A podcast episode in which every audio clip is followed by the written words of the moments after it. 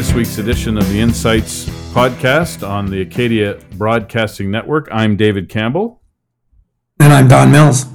Don, we had an interesting conversation today with uh, Dr. Herb Emery, who's the Vaughan Chair in Regional Economic Development at uh, uh, the University of New Brunswick. And we had him on to talk about the importance of an export economy and why in this region despite the the successful population growth we've seen in the last few years, we also have to focus on generating more exports in the region. And this is a topic that the general public uh, really know little about, uh, nor care about, frankly. And it, and it's good to talk about this uh, specific issue because uh, it, it's important for the future of the region that we become a little bit more export oriented. And maybe you can tell our listeners why it is important. Sure, because just about everything we consume at the household level in our re- region is imported. So all the car you drive, the phone you use, the furniture, the appliances you buy, 80 to 90% of the food you consume, all of that, most of the services, the entertainment, the television, all of that is all imported. And so that's money that flows out of the region, and we need to offset that with with export revenue, stuff that we're good at, and then we can buy and people from outside our jurisdiction will buy those products and services and then we'll have a good trade balance. And why that matters is because you get taxes from two two sources basically. You get it from consumption taxes that's taxes on sales and on labor income. And on all that import all that all the value of that import's coming in. We're only generating taxes on the sales. We're getting no taxes from the labor income and so we get taxes from labor income on the exports, and that's why we get balance. So if you want to have a strong tax base, you have to have a strong export economy. And that export economy, as Herb uh, clearly articulates, has to be based on something called comparative advantage because you're competing with other jurisdictions around the world, whether it's for fish, whether it's for uh, forest products, whether it's for things like tires. We had Michelin recently um, so all of the exports out of this region are competing in global markets, and we have to make sure we have a competitive environment uh, from which to do those exports. Yeah, we talked about some of the opportunities that are uh, currently existing. You know, sometimes we don't pay attention to the so-called old, uh, the old industries of the past, but uh, when you take a look at things like forestry, still important uh, mining uh, going to become increasingly important. Things that that we you know use the resources for the land from. Uh, sometimes we tend to look at the you know the tech uh, side of things. Uh, you know certainly uh, organizations like the PEI Bio Alliances are doing a good job with their cluster, creating export opportunities for PEI. Um, you mentioned Michelin that supports 3,600 well-paying jobs in Nova Scotia in three different locations. You know, so uh, uh, manufacturing, export business are, are important for the economy. Clearly, uh, you know, it, it, it's un, unclear what proportion of, uh, of our GDP should be oriented towards uh, exports. I, but I think that you know, in our discussion, you'll find that you know the, the, the percentages have been flat for some time. And as you yourself point out, is that the, you know our, our best economic uh, GDP growth is associated with uh, times when we've had growth in exports. So there's a relationship there that's really important. Yeah, you go all the way back to 1981. There's a very strong correlation between growth in exports and growth in gross domestic product or GDP.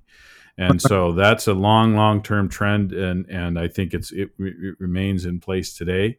And I think governments and industry leaders have to have to figure out how to do that. And the other thing we talked about, I think, in some detail, is is how do you get these local exporters? Like you did it with your company. How do you get a local company that has a really good product or service to think nationally and internationally and build a company with 10, 15, 20, 30 million dollars in annual export sales? So you need the big mining companies, the big forestry companies, but you also need a lot of these young firms that are based here and that want to build globally competitive businesses. Yeah, let me just uh, finish on that on that comment because I I've always believed that you know we haven't been as confident as we need to be in this region about the ability to compete with people elsewhere. I know from my own experience that that is not the case, and that if you're going to build your business, you can't really depend on a market the size of Atlantic Canada. It's just too small. So if you want to get the scale and and do some significant uh, you know business and building your own uh, company, you have to look outside the region. And and just to remind everybody, we can compete with anybody anywhere, and uh, you know we need to have confidence that we can do that. On that optimistic note, here is our conversation with Dr. Herb Welcome back to the podcast, Herb. Well, it's good to be back. So, today we want to talk to you a little bit about the importance of exports and the export economy to a, to a strong and thriving regional economy here in Atlantic Canada. We've had a lot of discussion about the rapid population growth. There's a lot of focus on the services issues and housing issues and all of the issues that have come with population growth. But in the long run, uh, I think Don and I both agree, and I think you agree too, Herb, uh, that we need to have a, a, a, strong export economy. And so that's what we're going to talk about today. So I guess the first question for you, Herb, just to level set with the listener, is why do why should we even care about exports? Why should the average person in Atlantic Canada or the average listener to this podcast care whether we have an export economy or not?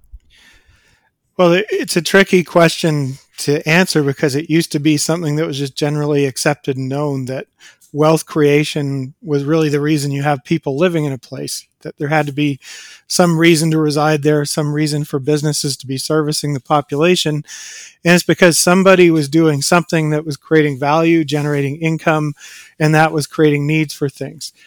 What we have in the region today is people no longer depend as much on what we produce in the region for their well-being in their minds they're much more dependent on incomes generated outside of the region, such as transfer payments from the rest of Canada, employment in other provinces, or even pension incomes. And so, what we're dealing with today is there's a disconnect between how do you generate your income and reason to exist in a region versus how do you sort of get to be in a nice suburb and live off the avails of someone else. Now, if you want the old economy of Atlantic Canada, to make a go of it, you had to be able to sell something the world wanted and you had to be competitive. And after World War II, this is one of the most successful regions for growth and development, despite the sluggish pace everyone picks on. It was really a problem that you couldn't outgrow the size of the population that was rooted here quickly enough to get to that higher per capita GDP. But now the dilemma we face is that we've been substituting federal supports for the most part for export revenue to keep the economy going. And so what we're really looking at today is what's the future of the region. One is you get back to exporting, creating value and wealth for your region based on what you can produce and uh, compete for and market share around the globe. Or you can count on uh, mom and dad elsewhere in Canada to keep us comfortable. And the real battle that I've had since COVID started is a lot of New Brunswickers feel that their life has been better without exports, without growth and they think that we can just carry on as we are. Then when they live in cities like Moncton and Halifax, all they see is everything's booming. Why do you need exports? And what's missing in all of that is an understanding that in some way, in some ways, the concentration of population in the cities is a growth dynamic, but it's not something that's going to carry on forever if there isn't a reason for people to be there. And so this is where we're starting to see concentration of services around the people who can't move and around the things we have to do, like healthcare. But it's not the same healthy economy of old where you had industry, you had jobs, you had opportunity for growth, you had opportunities for expansion. And so it's a different kind of economy we're living in today than even 10 years ago. Yeah, one of the, one of the challenges that we've always faced in this region is that we have really, uh, you know, a small population, a small domestic market to sell things to, right? So that that limits the scale of any business that uh, is trying to grow within the region, you know. Um, and so, if you want to grow a bigger firm, uh, you you have to look for other markets. You know, I did that in my own business. You know, I I expanded first to, to, the region and then to the rest of the country, and then I started to do some work in other uh, other jurisdictions, and and that brought uh, that brought uh, income into the region, allowed me to create you know pretty good paying jobs, and, it gave us a reputation of being a national company operating out of this region. And you know, we were early in that, by the way, Herb. When when it set up Corporate Research Associates, there's no market research company that was headquartered in in, in this region that re- could do work anywhere. And so that was a you know that was a bit of the uh, you know an early uh, sort of uh, look at what's possible for our for our region. And I have to tell you another story. This is you know when I first came to this region, I'm, you know, I admit I'm not, I wasn't born here. Um, I'm a come from away, I've been here long enough, people actually think I'm from here. But nonetheless, when I first came here, I, you know, I lived, uh, I was brought up and educated in Quebec. and when I got here, I noticed a, really funny attitude. The attitude was like, uh, uh, you know, we can't compete with anybody else. We're not good enough to compete with anybody else. It was, you know, I found that in the first, I don't know, dozen years that I was here. And I thought, why? I don't get that. Why, why can't we compete? You know, there was a there was a there was a mental barrier early on and this goes back into the 70s and 80s so it's a long time ago obviously uh, you know i'm old enough to bring lots of history but you know that's that's the kind of the sentiment that was that i found in this region Now i was active in a bunch of things the, the good news is that that sentiment in my view is completely gone you know and it's gone for a couple of reasons it's gone because you know david and i have done a bunch of work with uh, you know um, uh, connectors and and and and and those kinds of organizations who are, are working with the startup communities. And the thing that we have going for us right now is that we have a different young population who who have bigger dreams, and we're they're creating companies not for the regional market for the most part, right, David? They're creating companies that are nationally focused or internationally focused.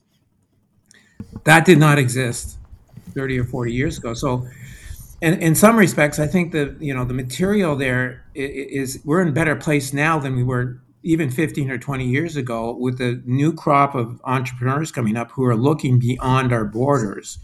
But it, it still remains the fact, and I want to ask you the question, you know, in terms of how important is export to this region? Can you give us the numbers to, to uh, where we are right now in terms of exports by each of the four Atlantic provinces? usually we think about it in shares of GDP accounted for by exports, and New Brunswick is one of the most trade exposed provinces in Canada. I think it's around a third of GDP is accounted for by exports. It gets a little trickier when you get to PEI in Nova Scotia because the trade relations are a little different. There, if you think about the ratio of international trade to interprovincial trade, they've always had a ratio of around one, even since NAFTA. And so they're integrating into the national economy in a way that New Brunswick has sort of bypassed and went straight to the US market. And so you don't have a monolith uh, in terms of the regional interest and how these things work.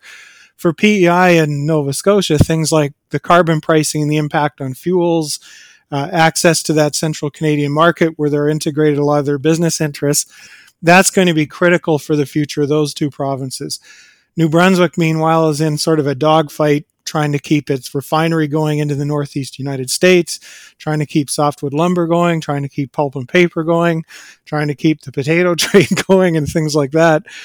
But again, it, it's one of those things where you can't just remove the amount of trade out of the region because even if you take that away as a share of GDP as the usual one, think about what do we actually produce that we consume.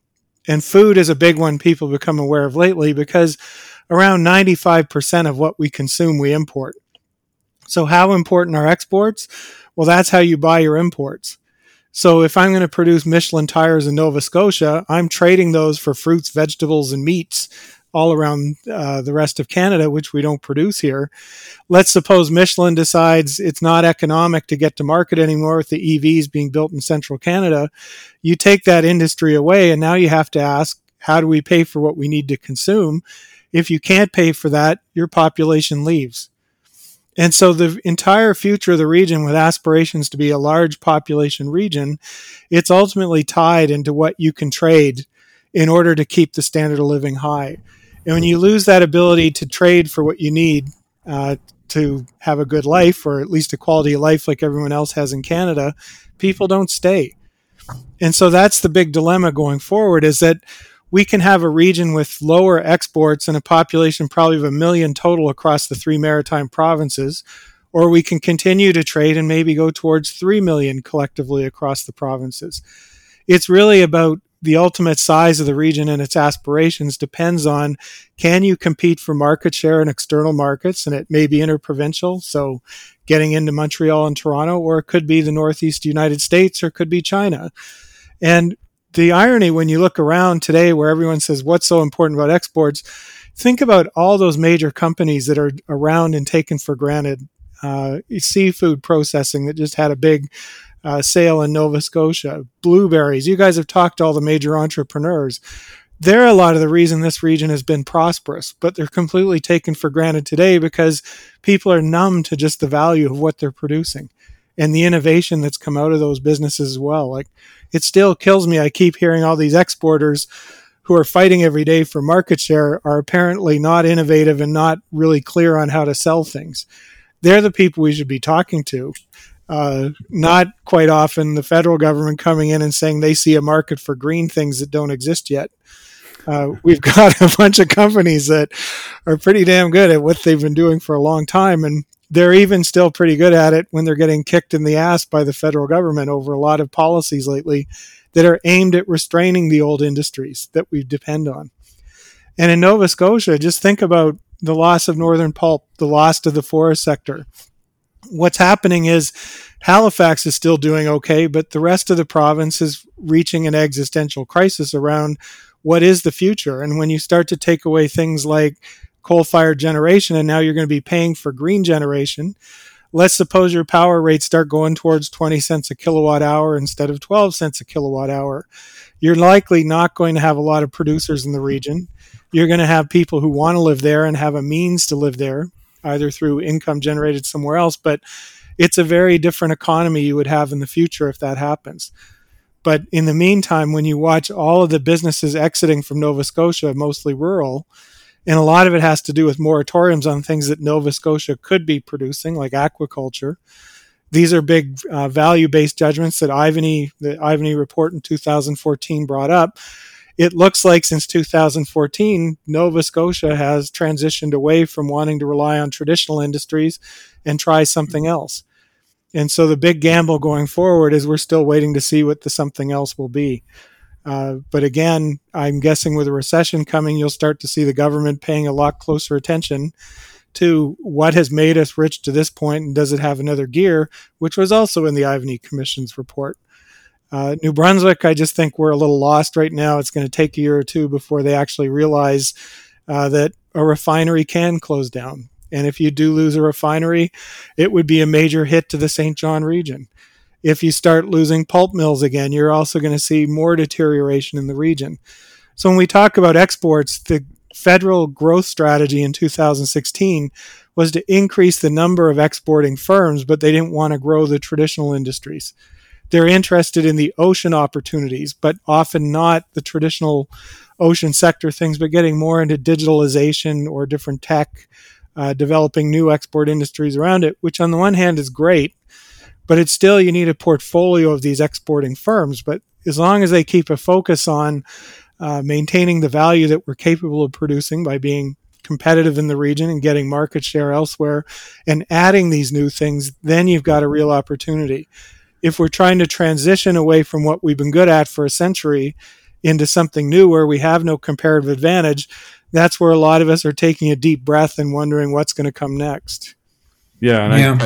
I, I, I think if I could just jump in there, Don, because I think we have a, this is a regional podcast. We talk in terms of Atlantic Canada and the maritime provinces and so on, but there are a lot of differences at a provincial level. We see PEI, you know, much faster growth rates in terms of population GDP. But I agree with you with Nova Scotia. It has uh, seen a, um, a weakening of its uh, old traditional industries, including agriculture, just in the last few years. New Brunswick seems to have uh, uh, leapfrog Nova Scotia. Now, I don't know how much of that is cannabis, and you and I have had that conversation, Herb. But just in terms of crop production and so on, it, New Brunswick is, is doing a lot better than Nova Scotia. Blueberries are growing here and sort of stagnant in Nova Scotia. So it is worth having that discussion. Does Nova Scotia want to have these traditional industries? Don and I have been pushing mining you know and and is there a real appetite for forestry mining agriculture aquaculture in nova scotia and i don't know the answer to that question but i, I think it's worth asking well uh, and you know i think it's quite apparent that uh, we have attitudinal attitudinal barriers in nova scotia that are probably you know if not leading the region close to it in terms of uh, being against stuff you know whether it's agriculture or uranium mining or you know, um, natural gas or whatever. Like there's just seems to be resistance to any use of any kind of resources, forestry or otherwise, to produce jobs and income. And yet, you know, we had uh, Andrew Mutch, the uh, president of uh, Michelin North America, on, and I think that that was an eye opener for Nova Scotians because they've never heard that story before in the way that it was told. Here's a company as you referenced earlier, that's uh, exporting $1.2 billion of tires around the world, creating 3,600 jobs in three, three manufacturing plants in three different smaller communities in Nova Scotia. It's, you know, it, it is really important uh, to the Nova Scotia economy. Most people don't realize how important it is, and they've been here for more than 50 years. You know, uh, and and and by the way, they just invested what three or four hundred million dollars in expanding their operations. You know, so they're committed to the future here. And uh, you know, uh, by the way, you know, I think they've been pretty well treated by the province of Nova Scotia over the years and the federal government, so that helps.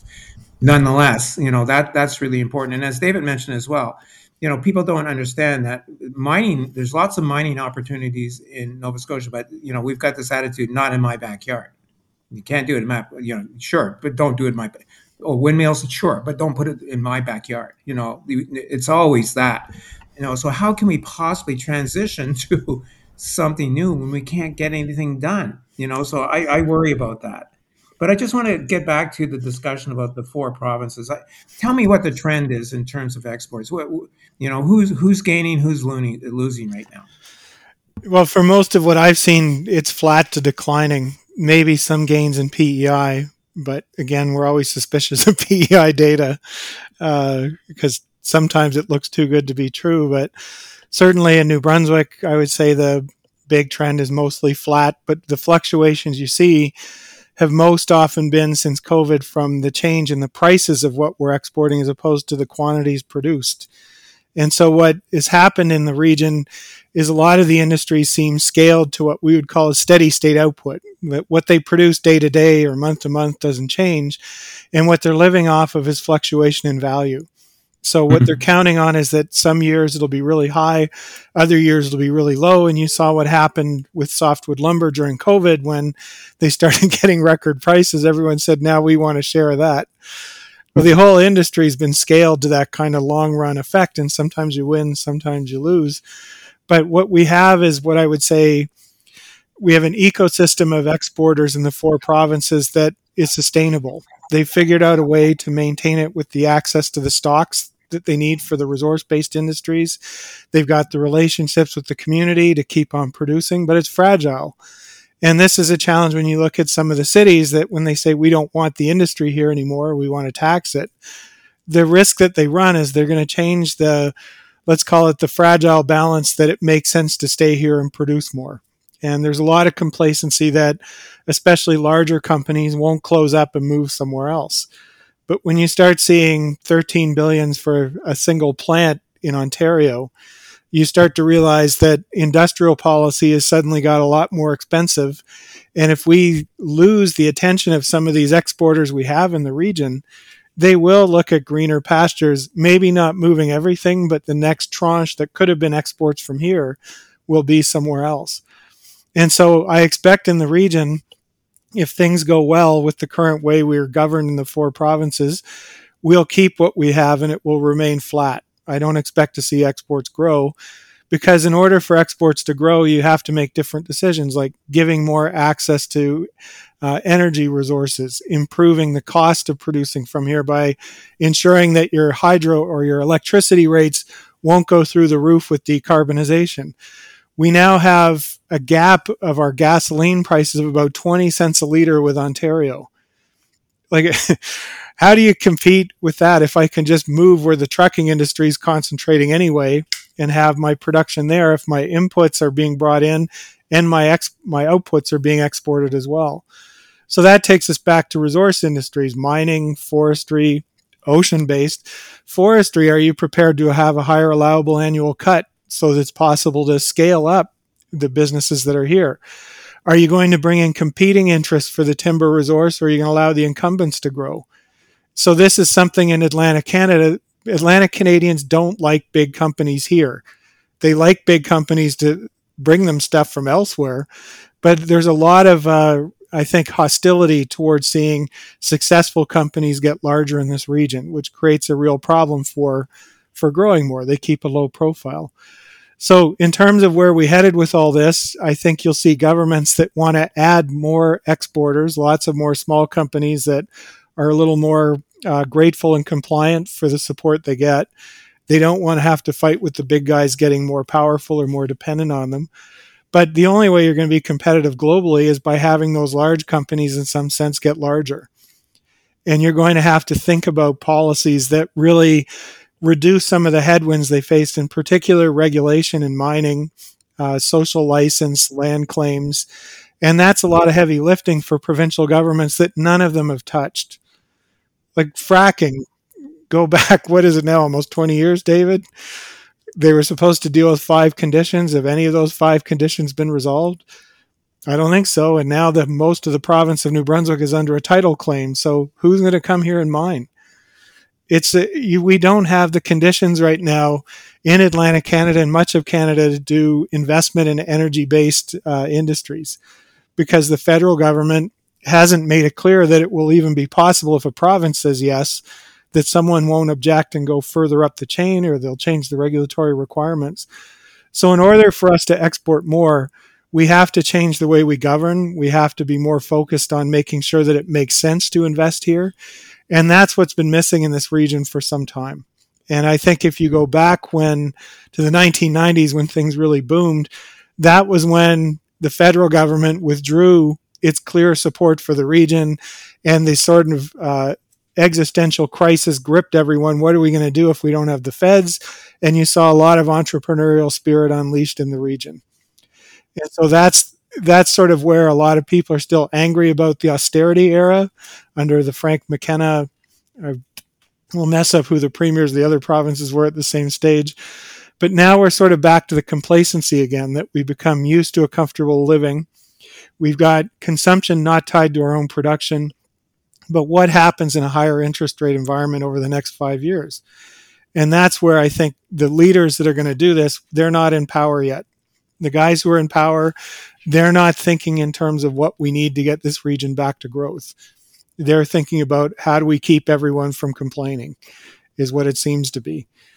And again, most of what they're doing is going to Ottawa saying, pay for this project. And that's not a long run strategy for the economy. I, just want to uh, bring up uh, PEI. You mentioned it as something that, you know, it's hard to figure out what's going on, on over there. Early on in the podcast, we had Rory Francis on, who is the executive director, I guess, of the PEI Bio Alliance. And, you know, they claim, at least a year or so ago, that, you know, they are now uh, generating uh, 400 over more 400 million dollars of revenue and all of it coming from off the island now that's not you know technically export dollars, but it's bringing in money from another jurisdiction. And uh, Dave and I both like the what they've done over there because they've they've they've clustered a bunch of uh, new businesses around the concept of taking advantage of a certain uh, you know uh, scientific base that they have over there, and they've seemed to have been successful. So you know it's it's it's it's manufacturing it's manufacturing. It's products that are not in existence anywhere else, or at least mostly everywhere else, and and it's targeting you know uh, a, a, segment of, of their economy that's completely new. From it's not potatoes, obviously. So like it, you know, so I I like that model. But you know, if, if you think little PEI. Uh, can figure out a strategy, an economic development strategy, and that's what it is uh, around this uh, bio alliance cluster I don't know how many people they have working, a couple thousand people already in, in a population of 160,000. You know, it's it's meaningful, right? So I just think that you know we need to have, and that was all done mostly through the private sector. You know, it had good support from the PEI government, but it's a good model for uh, other provinces to say, what is it that we can be good at? What can we do to you know uh, build a cluster that can be export oriented? So I, you know, I think that there's there are people and resources that you know and that's the confidence that i see in doing these podcasts frankly that we're, we're, we're hearing these stories and we're sharing these stories of what is possible and, and, and dreaming beyond you know the past right? And uh, I just think the, BI, the, the PEI Bio Alliance is a great model for the rest of the region, and and maybe maybe the ocean cluster, super cluster is going to be the same thing, you know, uh, because you know it's taking advantage of what we have, and um, it may be early days there, but I, I think the same kind of thing can happen, um, you know, with with a little good management.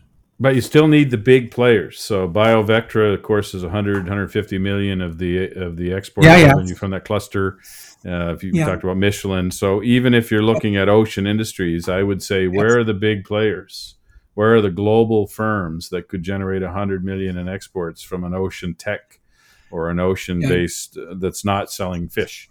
Right, Yeah. and I don't, I don't know that we've seen seen that yet. But you do need the young startups. A few of them will take off, but you know Yeah. you need the big companies too and i think that's that's uh, that's an important consideration So I just want to agree with Don that I think PEI does have the right approach to an economic strategy, and it fits well with what you see in Western Canada between Manitoba, Saskatchewan. They decided what are we good at, and they Mm. put the innovation, the R and D in. So that's all good. The skepticism about PEI is really going. I'm going to throw Richard Saillant under the bus for his book uh, that he did about a tale of two Canadas. The piece that we're not sure about is that a lot of the growth of the economy in PEI is driven by population increase, not these industries yet. The industries Right. are critically important for the future. But what's happening in Atlantic Canada is we're getting a lot of population increase that has nothing to do with the fundamental base because a lot of these industries are early days and as you say they will grow Yes. and so what we don't know is what's the sustainable part of the population increase that we've seen. And with PEI there's a lot of residents who are moving there not because they're going to work in these industries but because they've cashed out of somewhere else and they think it's a nice place to live it was surprising to me to see that they're struggling with their finances again in PEI as a government, despite all the growth. And a lot of that's coming from the fact that you're getting a lot of residents coming to the region who want services, and some of it is they're paying taxes, but a lot of it is they're not contributing through the labor market the same way. And so when you get these industries, the risk we run is that the people who want to move here because it's a nice place to live they crowd out the more productive workers that could have come in and worked in those industries or been attracted by the higher wage jobs. And that's the tricky piece since COVID is just disentangling those two drivers of who's coming into our region and for what purpose. But most of our growth has been driven by interprovincial migration of the last three years. And as you've seen in the housing markets, it's creating a critically uh, critical point in can we continue? uh, just because it's not affordable at the kind of wage rates you can pay in this region. Uh, and whether or not remote work is going to continue with the tech sector melting down in a lot of Canada, I don't know. And so there's a lot of nervousness, I think, out there right now about how sustainable is a lot of the gains that we saw through COVID. And in the background, as you discussed, there were these longer term strategies like PEI's bio strategy that you hope is what sort of comes emerging from if there's ashes emerges from the ashes and keeps the place going but at the moment i think it's competing agendas. If you're just drawing population into the region that's easy. There's lots of policies you can use to do that. If you want to sustain the population then you have to get back to exports and the industries you're talking about. Uh, just a sort of a, one final uh, question for me that uh, to set the stage a little bit. You know, um, we, we, we've talked a little bit about which, uh, you know, what it's being exported from the region. Uh, you know, obviously, uh, uh, you know, Nova Scotia's, uh, you know, tires and fish, basically, and, and some forest products. Uh, PEI is potatoes and maybe, you know, the Bio Alliance uh, sector a little bit. New Brunswick has potatoes again, right? Uh, and uh, oil uh, or gasoline refined products is big. Um, Newfoundland, it's oil. Oil accounts for, I think, 50% of uh, their economy over there at the moment, if I'm not mistaken. So, but they also are, they also have a strong mining um, uh, sector too. So, you know, they're heavily resource dependent uh, and with a lot of, a lot of potential on mining. The mining side is probably based on com- conversations we had with their executive director of the mining association up there, it's uh, it's almost unlimited uh, what the possibilities are there. Are there any other things that that, that are emerging as potential you know, key exports uh, from this region that you see?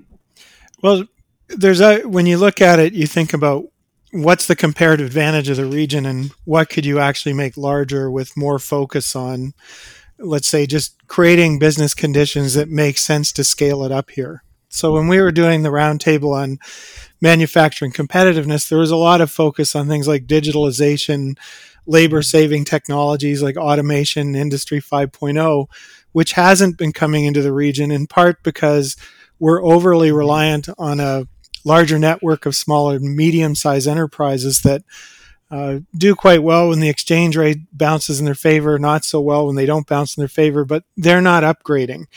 The large companies are already there, but they need to sort of have access to feedstocks and things like that. So you have to always think about that group. The incumbent companies in the industries you mentioned, they have the capability of getting larger, but you have to create the conditions that you will give them license to in some sense. Then you've got industries that are good and could be much larger. That would be a lot of what you discussed in PEI. And I think it's where the ocean supercluster is swimming around, to use that term, is that it's an, a massive resource, the oceans, that has been largely untapped in Canada because we haven't felt a need to turn to it. And it's going to need a lot of R&D, which is again something that research and development investment, which has been weak in this region for a really long time. And to get R&D in the region, we don't want universities doing it all. What we want is businesses coming to the region.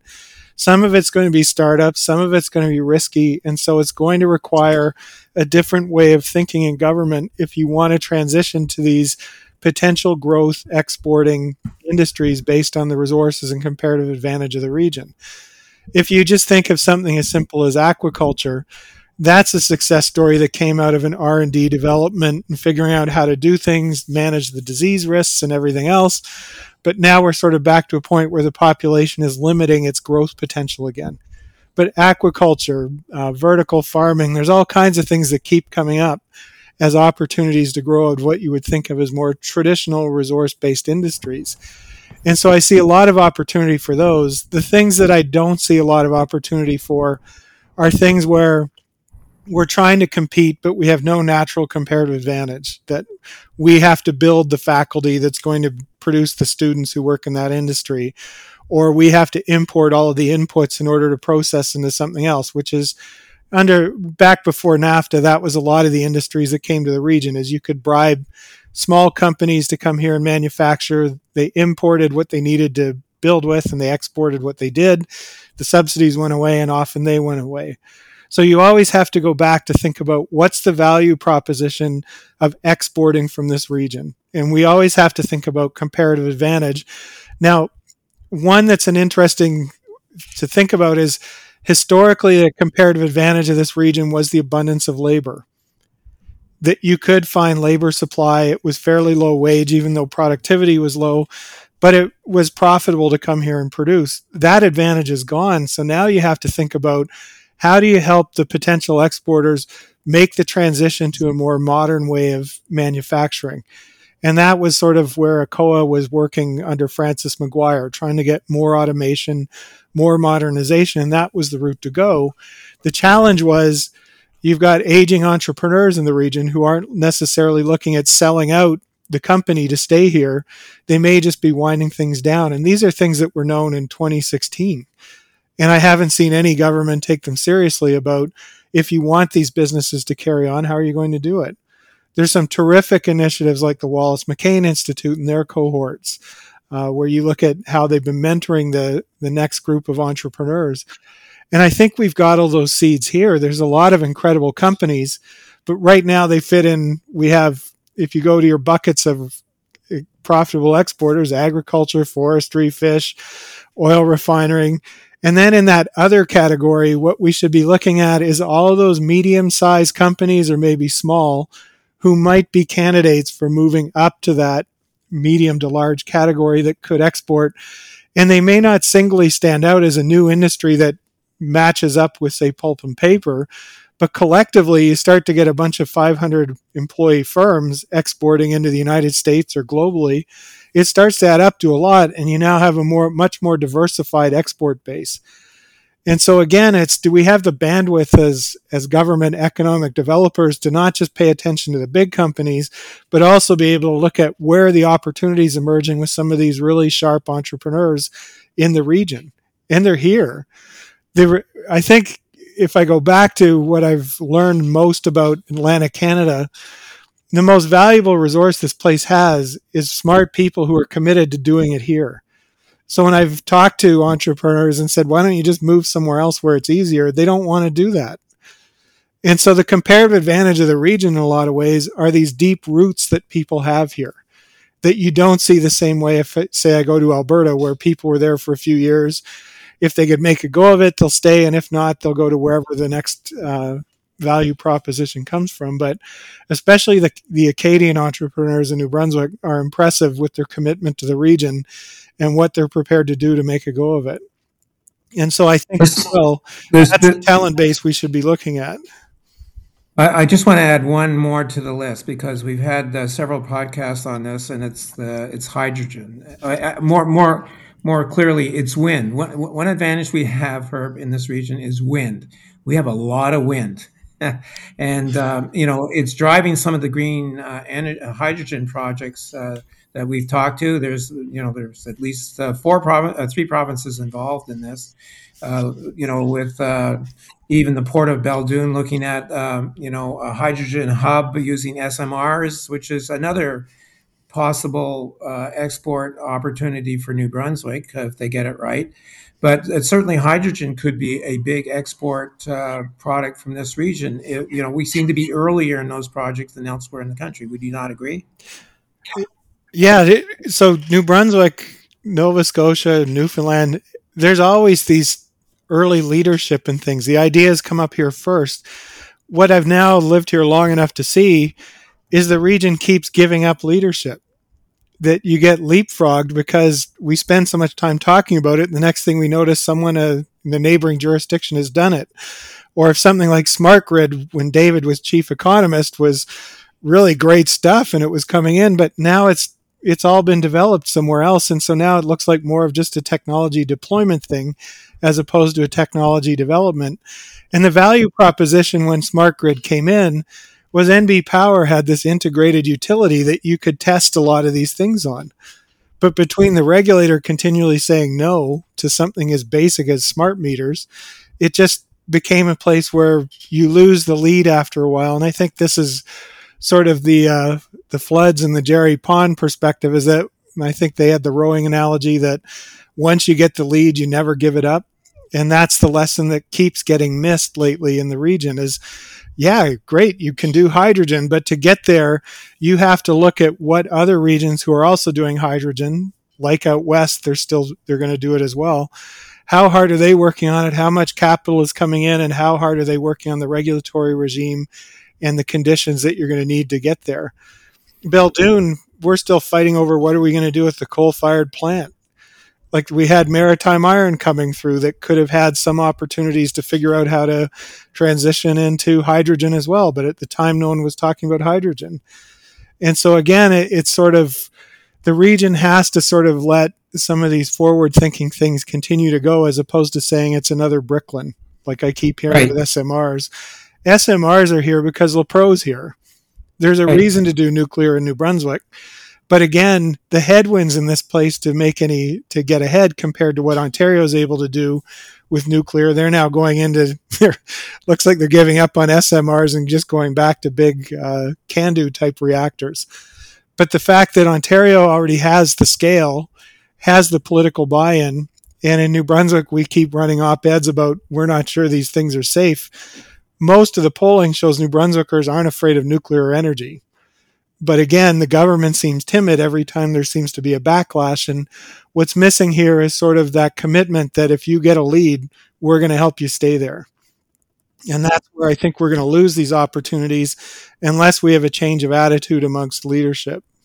Yep. So I think that's absolutely right, particularly in the context of New Brunswick. We did try to lead on smart grid. We fell behind. We tried to lead on cybersecurity. I'm not sure where we are with that one, and certainly with SMRs. Um, you know, we were talking about it when we that that term SMR wasn't widely even widely used in the media, and of course now everybody's talking about SMRs around the globe. Uh, so hopefully we've got momentum there. I d- I don't know.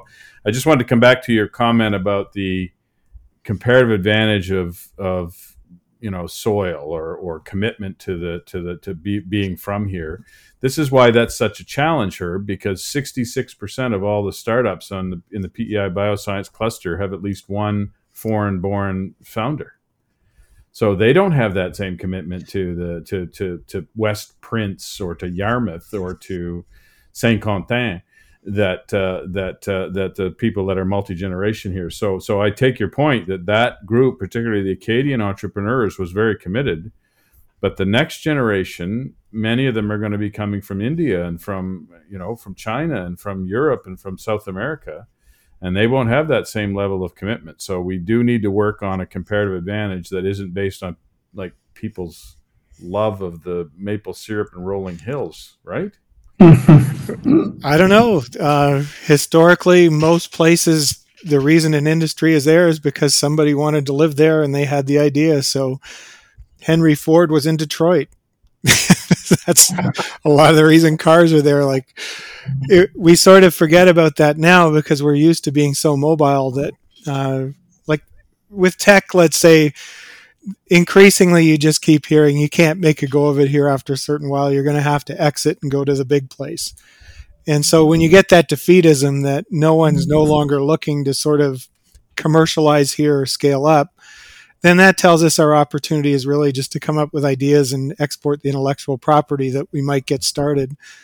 But with it, in a lot of cases, I do think that there are these, let's call them weirdos who just love a place and they, in a way, become the entrepreneurs that tend to transform it because we, if you think about amenities and great communities, they don't want to just live anywhere. They want to live in a place they like and they know their neighbors kind of thing. And I think this has been a theme I heard from you, David, or someone about the transition in ownership of fish plants up in the northeast of New Brunswick is that the external owners of the plants aren't the same kind of community members that the traditional local community owners were. And so that's a transition as well in the nature of your community that I do think there is something to having home teams over uh, free agents brought in from around the globe that your home teams do have a different kind of commitment to place. And a lot of the history of Ontario was based on that homegrown entrepreneurship in the 19th century that came out of the resource industries. Quebec always had a different dynamic in that they were much more dependent on external capital and things coming and going. And so, with a lot of that, I do think that you know, if you have a business school and entrepreneur stuff going on in the universities here, if you can train that local ecosystem up and they get good ideas, as long as you have a play, you've got the policies and regulations in place to help them make a go of it once they get successful, then you've got something going forward. And I'm not going out on a big limb there because that's what they did after World War II that's where the Irving corporations came from. That's where the McCains came from. It was growing these homegrown entrepreneurs, and Donald Savoie could keep you going for hours on all all the stories of how it worked. But that was really the success of the region was developing that talent in a lot of ways. Yeah, and I, and I agree with that. I just think it's there's this complex reality that one big mining project will get you as much exports as four or five hundred of the average exporting entrepreneur right? Because a lot of our entrepreneur exporters are quite small. They might have a half million or a million or two million in sales. Very few of them scale up to 100 million. I don't know where you where did where did you end up don? When you were at your peak what was how, how many millions of dollars in export revenue were you generating for nova scotia well, I had a couple of businesses, and uh, in total, they were probably uh, they were probably getting close to thirty million dollars in um, top line sales, and uh, eighty percent were coming from somewhere else. Yeah, so that's a serious export. If we could get more twenty and thirty million dollar exporters, we'd be doing well. But a lot of them are are pretty small in terms of their total export bill. I, I need to get us back on track here because we're already at minute forty five, and we've got more questions. Uh, but I do want to come back to you. Uh, I want to talk to you a little bit about um, trade agreements. Um, so we're going to skip a few questions there, Don, but I think it's important yep. to have Herb's feedback on that because when you look at just the straight correlation between GDP growth and not on a per capita basis, so there's some nuance there. But when when the NAFTA came in, you know, in New Brunswick in particular, but I think the region as a whole, of course, Newfoundland is obscured by what happened with oil and gas, but it did look like there was a straight correlation between real GDP growth and NAFTA. So, what are your thoughts on that? Did NAFTA actually help this region in terms of growing its economy? Uh, and uh, and uh, what are your thoughts there? And then we'll talk to you maybe about the future uh, of, of trade agreements. It's so NAFTA was critical because if you go back to the Macdonald Commission in 1985, Canada was in a serious problem with productivity and nowhere to go. The domestic market was basically the size it was going to be. There wasn't a lot you could do. Now you get to NAFTA, and initially it coincided with that huge recession. Everyone said it was a bust, but then you look at the growth that came from it, which was really based on we changed from having international firms setting up branch plants to sell in Canada to all of a sudden we had multinationals setting up branches to export into the United States. And that led to a massive boom in investment in manufacturing. And then we helped it along with a low exchange rate. But a lot of the wealth that we created came from the expansion of international trade, particularly in the NAFTA region. And it basically grew on top of a stable interprovincial trade volume. And so it was really an example of just by getting access to a larger market, we all got richer. So what happened in the Maritimes is there were two uh, channels. One is New Brunswick was able to take advantage of greater exports to the United States. So you see New Brunswick's ratio of international trade to domestic trade goes up to, let's call it two, whereas Nova Scotia and PEI stayed down around one. And what was happening with those two places, they're still doing well, but they're getting well because they're integrated with a growing national economy. So the national economy boom benefits everyone. Now, at the same time, the national interest was changing because if our competitive advantage is based on multinationals based in Ontario and Quebec exporting into the US, it started to put pressure on the old policies that tried to spread the wealth around the country. And so what you see is that the uh, the thinning of the border between Canada and the U.S. and in a sense a thickening of the border between the provinces. That we were now less integrated as a national economy and much more tied into what was happening north south. So when you get Donald Trump coming in saying we're going to tear that up, it's terrifying for two reasons. One is we're highly dependent on the US market because we went all in for our well being. And so to lose that would be catastrophic.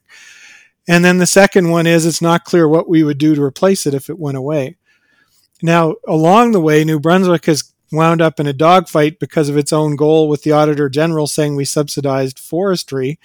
Now we have softwood lumber tariffs coming in, even with the free trade agreement. And so, again, the trade barriers keep creeping back in. And this is where it becomes a message of governments always have to keep their eye on the ball and making sure those borders stay as open as possible. Uh, but again, the complacency that's been happening over the last decade is that we take it for granted that you just get access to the US, which we don't. And we're now seeing that with the energy sector out west, which was also one of the major drivers of our well being of the last decade. Uh, that you can't get the pipelines built, you can't get the oil expansion into that region because Canada doesn't want to export fossil fuels. We're seeing this with the refinery where they don't get credit for the cleaner fuels they export to the US, only the cleaner fuels that they sell in the region, which makes it more expensive to refine here. So agreements are one piece of it, but you still have to have governments that think about what do you need to do to maintain the conditions of that agreement and make sure that they're enforced. And you know, this will come up in weird ways like the dairy quota is surprising it's still been allowed to hold up for as long as it has, but again, politically, that's a powerful group in Canada just because of Quebec. Just want to ask you about the newer trade agreements, for, uh, such as CETA. Uh, is there any chance that this will help diversify Canadian exports away from um, the, the U.S. in particular? I think the hope's always been there, but the strange thing about trade agreements is that they're supposed to be that you open up doors for things that the other country doesn't have that you have, and you bring in what they do. But often what you see is these agreements, they sort of liberalize the things we're already doing anyway, like agriculture. And so the net gain from the trade is always the uncertain part because there's always these clauses that are underneath it. So on the surface, it says we have better access, but now you have to have certain certifications. There has to be other sort of border controls. And so when it's all said and done, you have to sort of figure out what was the effective reduction in the tariff that came in. And CETA has probably been successful at expanding some exports, but probably not as much as people would have hoped. We also had the Trans Pacific Partnership. I'm not sure what's happened there. In a lot of cases, we just we probably got the agreement and then didn't do the coincident development of the marketing uh, strategies that you would need. We didn't do the coincident development of the uh, infrastructure you need to get to those markets uh, so that you can handle it or ship them in a way that is successful. And so again, it, it, with a lot of this, I'm never sure why we didn't see more growth from CETA and Trans-Pacific Partnership. Um, I don't think it's a problem with the business community. I think it's a problem usually that the agreement wasn't as generous as we thought, and we need to look at the fine print. They don't have two by sorry, they don't have two by fours in Europe. You actually have to recalibrate your machines to cut logs to a different size. well, there's that. Uh, we, we, we just want a final, uh, I guess, a final question uh, related to trade, uh, free trade. Like one of the challenges we have is interprovincial barriers. Uh, it's hard uh, to do business in other provinces. You know, former Premier McKenna was a big proponent of, you know, making freer trade between the province a priority. We seem to have a problem with that. What do you think about what needs to be done to open up those interprovincial uh, boundaries uh, for trade? Or... Well, I was living out west when they did the uh, agreement between British Columbia and Alberta, which really affected mostly the the uh, regulated professions and things like that, and recognition of credentials. And so back in the 1990s and 2000s, the interprovincial barriers were really seen around labor mobility. And right. a lot of that was also trying to get more maritimers out of the Maritimes and into the Western energy sector. And so there was a lot of push around uh, just getting more freer mobility.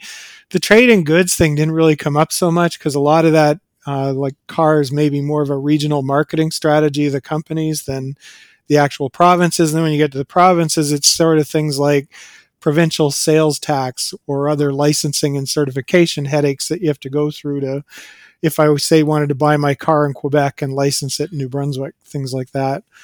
Those things are surmountable if you really want to do it. Uh, trade in beer is a bit silly because we're really talking about my right to buy in another province and bring it back, as opposed to what we should be talking about is how do you let Moosehead get more unfettered access to other provinces and things like that. But what we really need to think about is back again when David was chief economist, there was this thing going on red tape reduction, more harmonization across the region. There's nothing to stop the provinces right now from getting more agreement on regulation so, what is the minimum wage in each province? Is that on uniform terms? How are you treating uh, licensing of vehicles or what happens when you uh, move one boundary to the next? A lot of those things could be dealt with, but the political will just never seems to be there. The only one we've seen recently was with carbon pricing. In 2016, we were pushing the province of New Brunswick to just do whatever Nova Scotia, PEI, and Quebec did so that we at least had the same thing. We went a different route with carbon price, whereas I think Nova Scotia went cap and trade, which effectively gave them no price above zero. Then, when the Fed said to Nova Scotia, now you have to have the carbon price, you get the federal backstop, it led to a political pressure for Blaine Higgs to basically take the federal backstop and abandon our own carbon price because politically he wouldn't be able to explain to New Brunswickers why Nova Scotians get a check and you don't. And so we did harmonize on carbon pricing, but for weird reasons. But I think if you really want to take seriously this interprovincial trade, you start in the maritime region, you get more harmonization on regulation. Uh, you could bring on the guys in the trucking industry and ask them what that could look like. And then you do things like you tell Quebec to finish that last 25 kilometers of two lane highway between New Brunswick and Quebec, which is still one of the biggest interprovincial trade barriers in Canada. uh, but I think they're on schedule for 2025. We estimated that would be worth 300 million in extra GDP for New Brunswick alone, just from completing that twinning of the highway. So we've got lots of opportunities that are out there, and it's not big ticket items. It's really just governments have to do a little more work than they're used to doing. And they have to take on some of these contentious things like they had a committee to look at red tape. What happened to it? Why couldn't they reduce any of those barriers? So, so Herb, so you don't see any advantage to sort of coddling and protecting small firms and sort of, you know, uh, I, I, I don't know, I'm being somewhat facetious here, but not entirely, right? So, currently governments can kind of favor local firms to build up a little bit of an industry capacity and when you're fully when you're fully free trade you can't. You have to accept that bid from the Quebec firm and not take the bid from the New Brunswick firm. And in some cases, you can't even take into consideration the economic value of that firm actually producing product A in your province because if the bid from Quebec is cheaper, I'm talking about government procurement now. So you don't you see any any advantage to sort of coddling and and sort of keeping up a few little barriers to try and I don't know, foster industry, or should you just open like Frank McKenna, just open everything up, let her let her rip, let her rip, and some of your industries are going to get hammered, and hopefully some of your industries are going to do good. I think i I'll go an intermediate step, which is you. I at least want to see the trade off identified. That if you're going to protect to get these industries, which will bring benefits to some locations and some people, identify to us what the overall cost is. So, how much more are we paying for the goods and services? How much higher would our taxes be than if we did it the other way? Show us we get the spillover benefits from the extra jobs. This is a big fight right now, by the way, over the battery plants in Ontario. Is you're going to get 300 jobs for 14 billion or whatever it's up to. Is that worth it over the long run? And Ontario is not going to get the spillover benefits from battery production that the same plant would have generated in the US just because it's at the end of the supply chain and not integrated into the larger unit. So, with a lot of these things, there may be a good reason for the barrier, but it needs to be done in a way where we look at the barrier and ask what's its purpose? Is that still being served? And who's paying for it being in place? And in a lot of cases, I think what's happened in Atlantic Canada is that the focus on keeping jobs has meant that we all pay a lot more for everything just so that the jobs will be there. Even though at this state of history, we should be looking at do we still need that job or do we want that worker over there instead? And so temporary foreign workers would be another example of where we're starting to see instead of encouraging interprovincial migration or changes in wages that are coming up, we continue to allow temporary uh, labor to come in and keep businesses going status quo. And if you're following the debate in the rest of Canada right now, where the temporary workforce and non permanent residents are being blamed for the housing crisis, this is becoming a hot political issue. Is that is this the kind of thing that we want to keep doing because it serves some interest, but it's not serving the greater collective good? So you can't just necessarily say we're getting rid of all licensing of medical professionals. Oh wait, we did that one. Um, if you're licensed as a doctor in Nova Scotia, why can't you be a doctor in New Brunswick? That kind of thing. Yeah. So we do see that there's a will and a way when the needs are there. But I think it's really just you should have almost a department looking at these things regularly. Mm. Should we continue on with this barrier? Does it make sense? What happens if the city of Halifax comes up with 100 million to subsidize new businesses that then threaten to move away from Moncton? Do you yeah. want to see that? that's a trade barrier as well. I think I think we're gonna have to leave it there, Herb. We, we you know maybe when, when next time we have you on, we'll do more of a Joe Rogan thing where we have you on for like three hours, and you know people don't want to listen all that long, they don't have to. But this has been don't very do that helpful. To listeners, they can always turn it off. I just wanted to ask you one last thing though. What are you working on these days? You got you got any reports? Got any papers coming out that that should be of interest to the listeners? Well, I've been doing a a few lately that have been more oriented towards looking at post secondary education in the region. So we've been looking at people who graduate from uh, regional universities. How likely are they to stay? How much do they earn compared to the ones who go?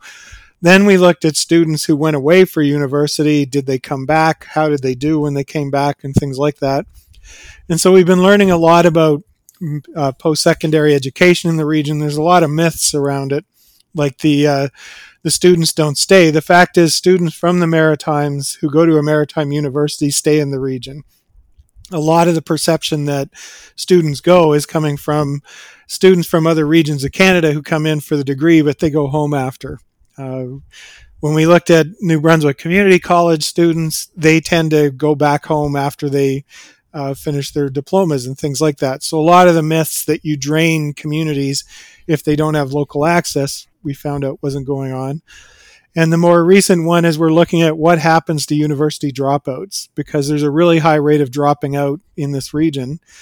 And it turns out they don't do too badly. And in fact, they do as well as most arts graduates. And so this sort of gets into thinking through what does this tell us about the labor market and what's in demand. We're starting to look at uh, what's happening with. Uh, we want to st- study labor demand in particular instead of just labor supply. So we're doing some work with a group that puts together a database on job, uh, basically job ads, where we can drill down into the skills that are needed and things like that. But I, th- I would say where we're headed over the coming year is a deeper dive on the labor market to really understand what skills are in demand, how well we're matching to it, and what the prospects really are when we think we're bringing in newcomers and saying, here's some ICT jobs, and then they start reporting no one ever calls us back when we apply. And so we're trying to figure out the efficiency implications of all of that. Sounds like a topic for a future Insights podcast. Thank you so much, Herb, for joining us today, and we wish you all the best. Thanks for indulging me again, guys. I appreciate coming on. Thanks, Herb. You've been listening to the Insights Podcast from the Acadia Broadcasting Corporation. Follow the show and listen to past episodes on your favorite podcast platform, like Apple or Spotify. If you've enjoyed the show, why not recommend it to a friend? Don and David will be back next week with another deep dive into some key issues in Atlantic Canada.